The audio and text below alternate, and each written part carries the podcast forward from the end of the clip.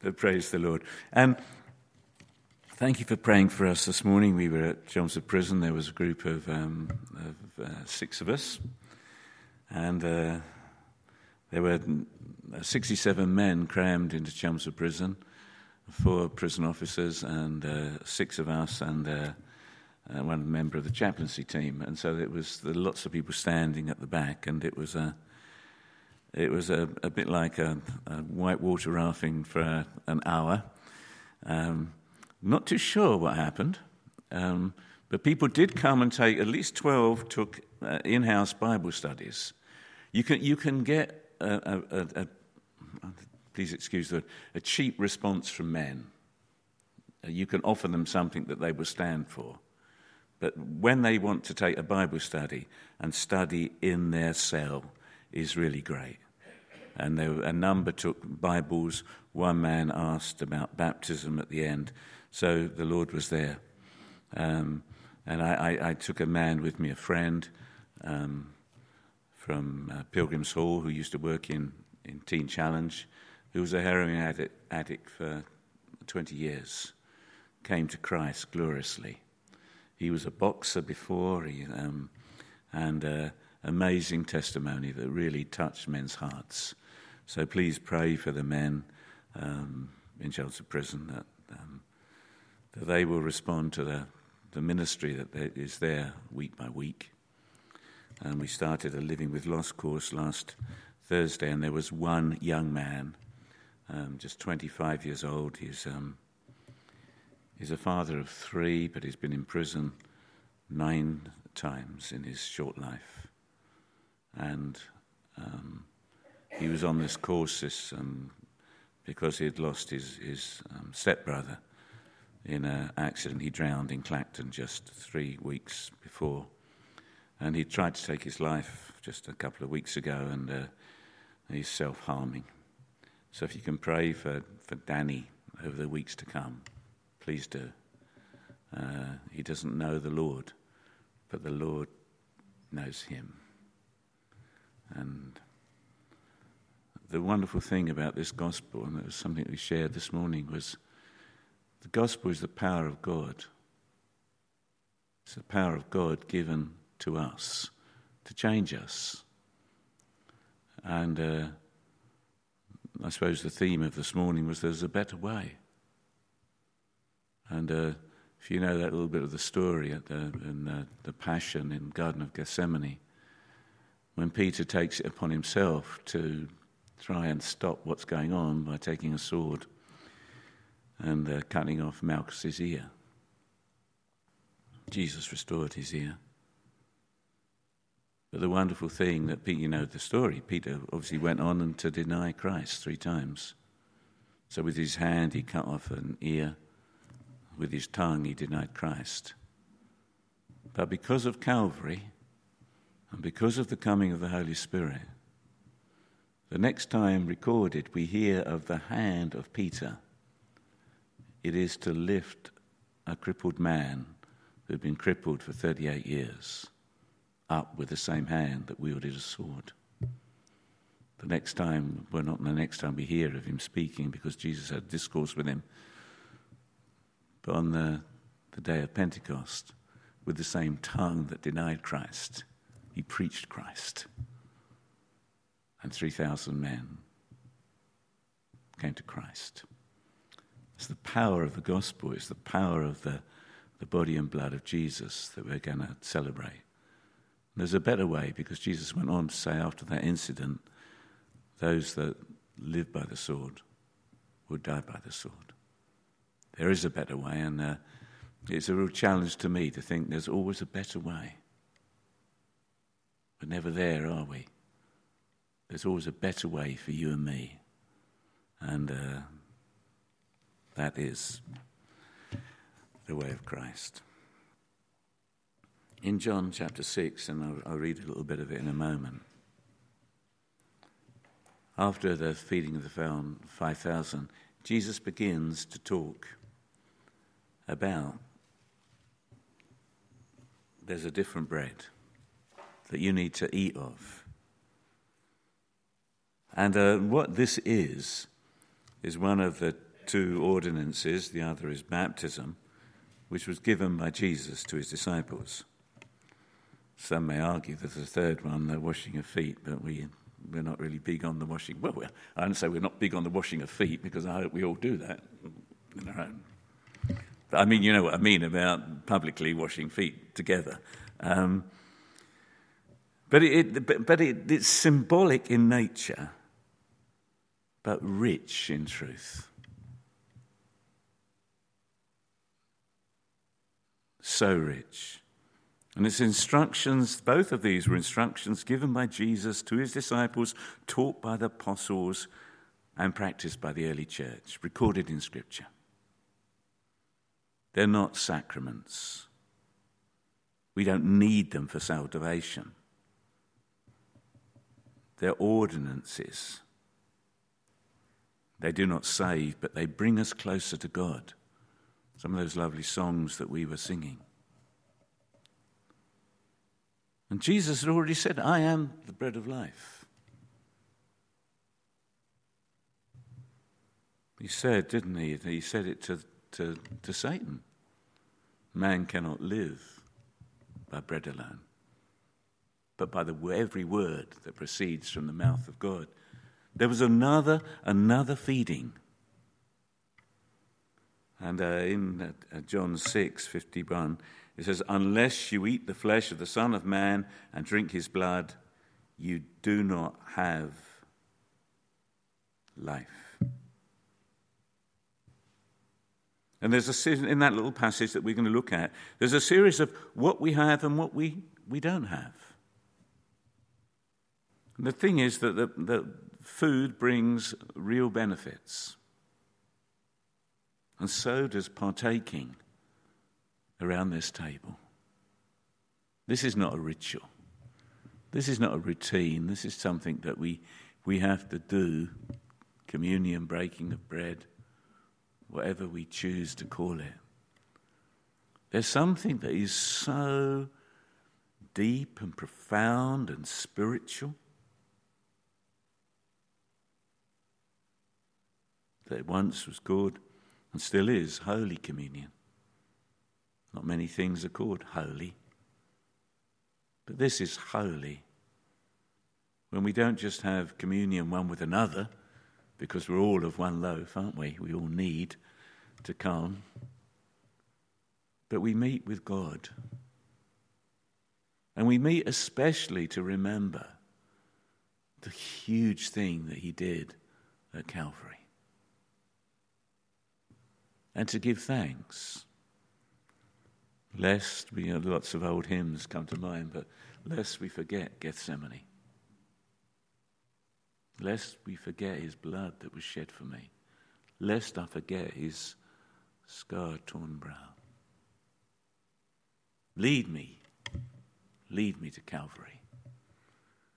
And in this busy, busy world in which we all live, which is full of so many other things, it's lovely to be led to Calvary.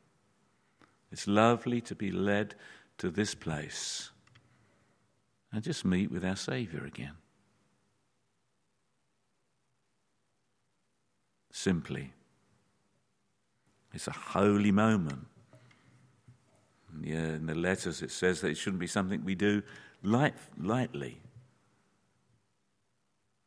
Something that we should not do disrespectfully. But we discern or understand the body of Christ. There's nothing. Uh, last last evening we had a meal with some friends at our, our house. They were believers, and at the end uh, we took some wine and took some bread and we shared it.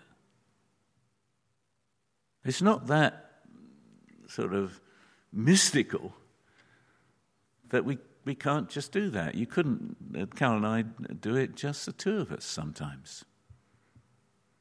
Not planned, it just seems right.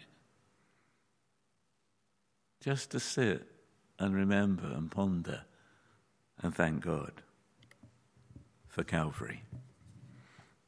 And uh, perhaps let's just read from uh, chapter 6, 53. Just through to 58. There's, a, there's a big passage before that which um, we could read, which also refers, but just these, in these passages alone.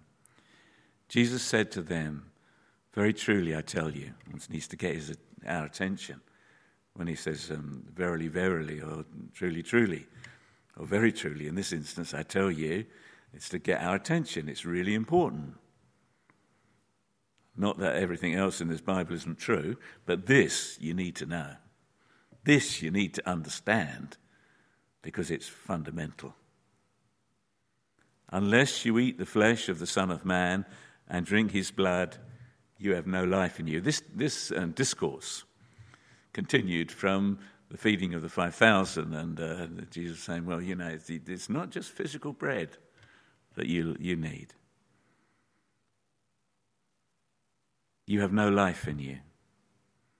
Whoever eats my flesh and drinks my blood has eternal life, and I will raise them up on the last day. Hallelujah. For my flesh is real food, and my blood is real drink. Whoever eats my flesh and drinks my blood remains in me, and I in them.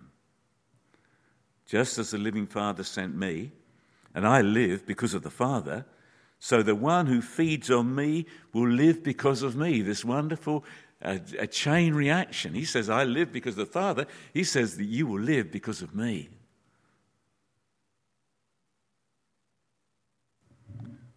This is the bread that came down from heaven.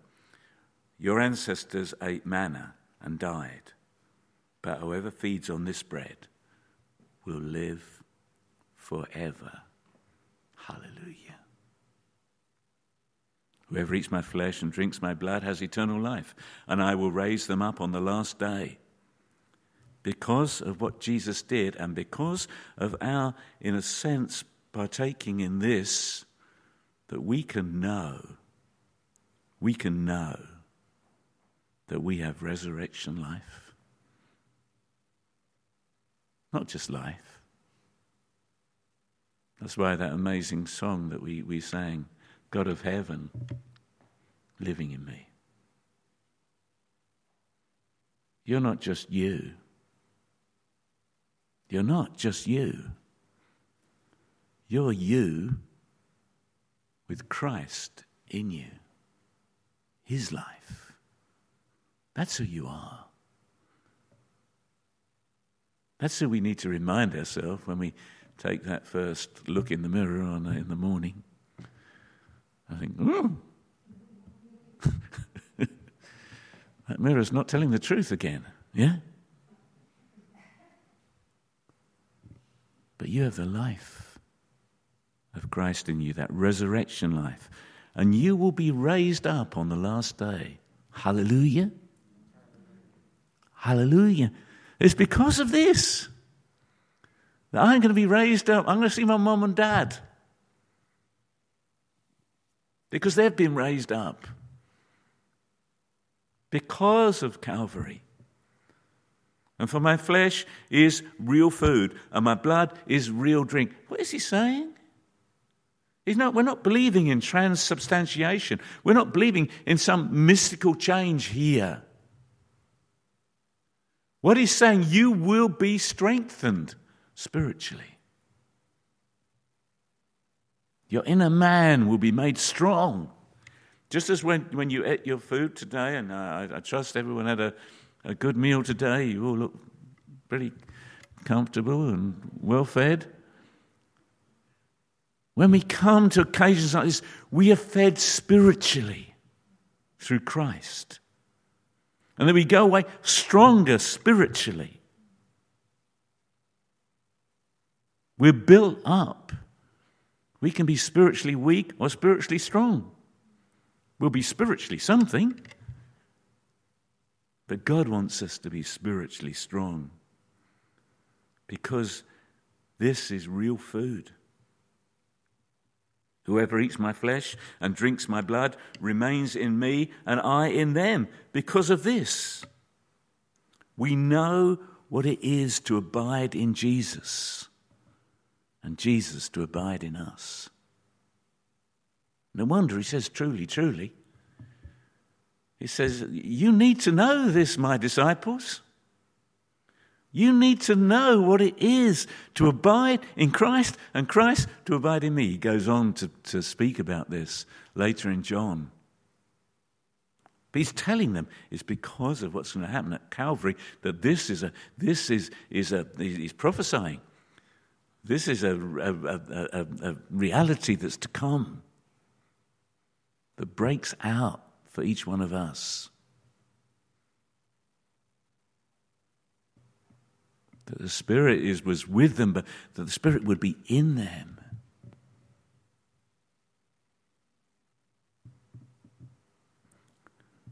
Just as the, the living Father sent me, I live because of the Father, and so the one who feeds on me will live because of me. So we know we've got the life of Christ within us.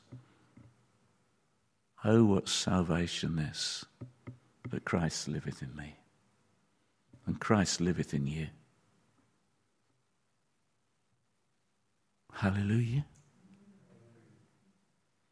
It's not about coming to church.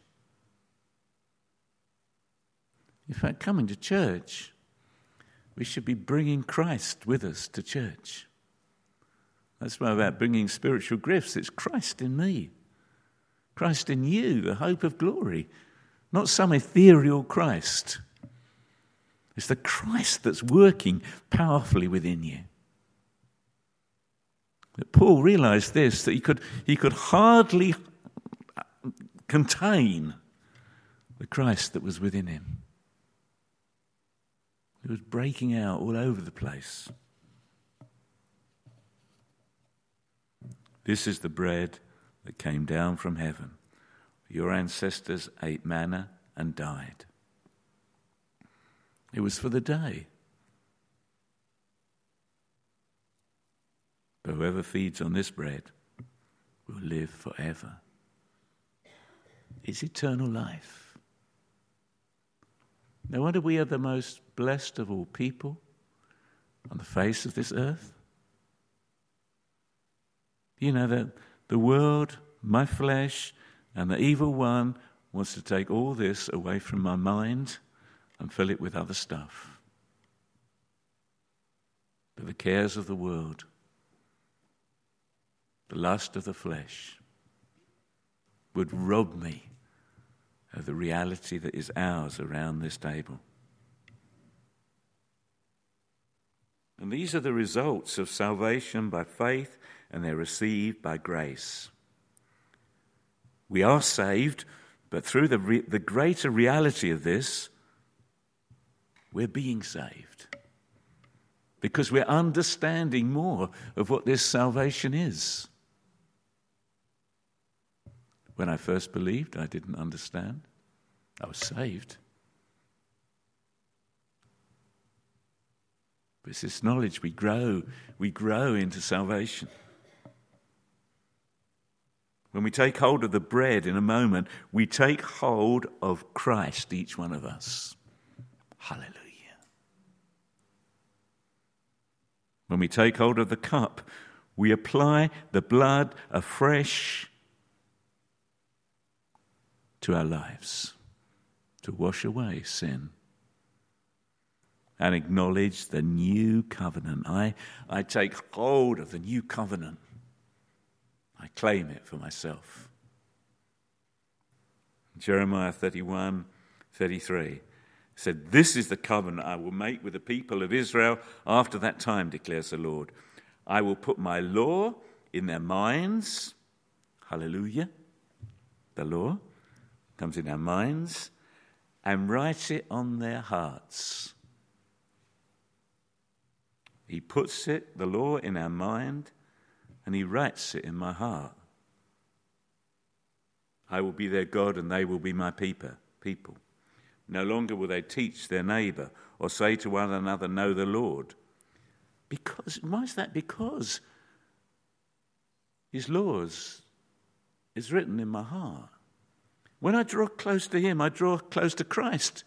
And Christ brings all of His word into my heart. I've got an inner witness of what is right or wrong. I've got the, the, the resurrected Christ, who was the Word made flesh, living in me and you. No longer will they teach their neighbor or say to one another, Know the Lord, because they will all know me, from the least of them to the greatest, declares the Lord. For I will forgive their wickedness and will remember their sins no more. A glorious miracle. And we're given a new nature which tends towards what the Spirit desires. And that's what I need. I need to keep refreshing my new nature, washing away everything that's not of God, that I might tend towards goodness, I might tend towards righteousness, I may desire the things of God. And that's true in Romans 8. It says, Those who live according to the flesh have their minds set on what the flesh desires, but those who live in accordance with the Spirit have their minds set on what the Spirit desires. That's what this does. It reorientates me. That's why I need to do it as oft as we come together to be reorientated towards Christ, to point towards Him, to love Him, to long for Him to want to serve Him, to want more of Him, to eat of the bread and drink of the cup. So let us draw near, shall we, and with worship, and then, then we'll break bread together.